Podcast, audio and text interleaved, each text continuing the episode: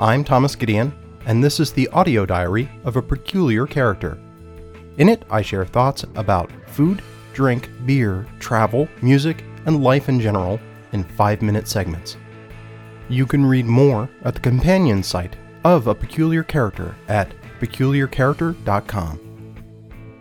Of all the local places that I've been to and talked about on this series of diary entries, I don't think I've had a chance to talk about Blue Jacket. I'm pretty sure that I've talked about Owen's Ordinary, and I might have talked about some of the other properties that are uh, run by the Neighborhood Restaurant Group. This is a DC uh, conglomerate, I guess that's the right word, collective, company. Maybe it's just a company. I don't know. They, they have something like several dozen uh, restaurants and bars around DC. Owen's Ordinary is the first that they opened in Maryland. I think I talked about that back when uh, it opened. I actually got to talk to the the beer manager, uh, Greg Engert, when I went during that opening week. Blue Jacket is their only brewery in all of this. Engert had uh, established quite a bit of a reputation. I think I gave some sense of why uh, he's so high profile and so respected in the, in the DC beer scene in the episode where I talked about Owen's Ordinary, uh, but hadn't really been, I think, hands on with a brewery. Blue Jacket is down in the Navy Yard. It's not too far from Nats Park, if you're familiar with DC geography. It's a little off the beaten path if you're not familiar from the usual sort of tourist spots uh, by the mall and kind of towards the, the hill and the White House. It takes a fair bit of time to get there from the suburbs, especially the Maryland side, but it's worth the trip. The occasion that I had to go down there was to visit with my dear friend Chris, who was in town for uh, a week long training. He had reached out to me, he was staying out by National Airport, wanted to know some place that we could go have dinner and some drinks that would be uh, enjoyable and provide a good venue for talking. I've had many great conversations at Blue Jackets over the years, and uh, admittedly, only a few times that I've been. I think I've only been maybe four, half a dozen times. It's invariably always with a good set of folks. I have a strong association then with fantastic conversation. I got there a little bit early. It uh, was crowded, but not too overwhelmed for a weeknight. We went to Wednesday night.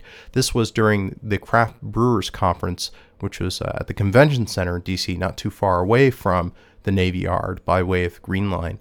Definitely, I recognized a lot of folks coming from the conference, not just from the lanyards and the badges that they wore, but you can tell if you've been around uh, home brewers or craft brewers if you get to chatting with the staff of your local brewery, you get to know people in the industry just uh, by gut instinct.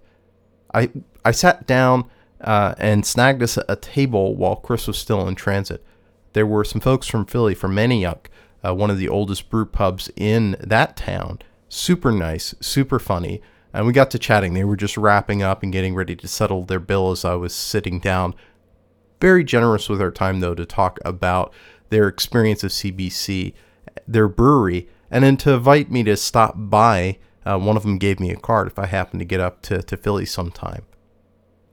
Once Chris arrived, we had a fantastic time in terms of conversation, just catching up, uh, sharing with each other news from our, our family, learning that uh, each other had been doing well since the last time we'd gotten a chance to hang out, sharing experiences. He and I are both of a similar age and similar points in our career it's always enjoyable. And we have so many common interests.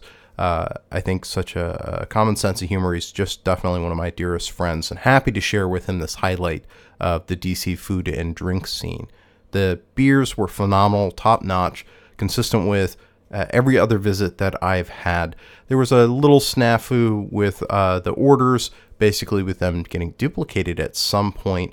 Uh, it took them a little bit to sort out, and we actually got comped a couple of extra samplers, which was kind of nice. Although, in retrospect, we probably didn't need to drink those couple of extra samplers. The food I want to close on was absolutely phenomenal. I think when I've gone there before, it's been predominantly for the beer and maybe just to get the tater tots, which are worth the trip alone. We really had a good time uh, making a meal of the small plates. We started with roast cauliflower and roast Brussels sprouts. Actually, no, a pickle board, which was phenomenal. The pickled blackberries in particular were just out of this world. Then we moved on to those vegetables, and we split a couple of other small plates, winding up with uh, a shared order of the tater tots. It was nice. Chris and I both are trying to be a bit more mindful about our diet, so I, I don't know how he feels. I hope he feels similar to how I did.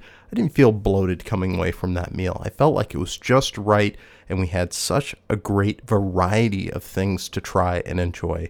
All excellent quality, all super flavorful, that it was, of course, the best natural complement to such an enjoyable evening all around.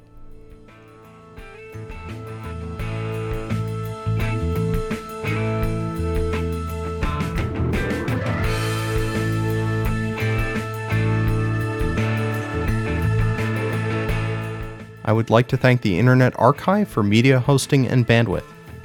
The views expressed on this program are my own and, where applicable, those of my guests, and in no way reflect those of my employer or anyone else. This show is produced from 100% recycled bits, except where noted, permission to recycle those further is granted under the Creative Commons Attribution Sharealike 3.0 United States license. That means you're free to change this show as much as you like as long as you don't alter credits and you share your changes under the same license. Theme music is Slow Burn by Kevin MacLeod at incompetech.com, licensed under Creative Commons by Attribution 3.0.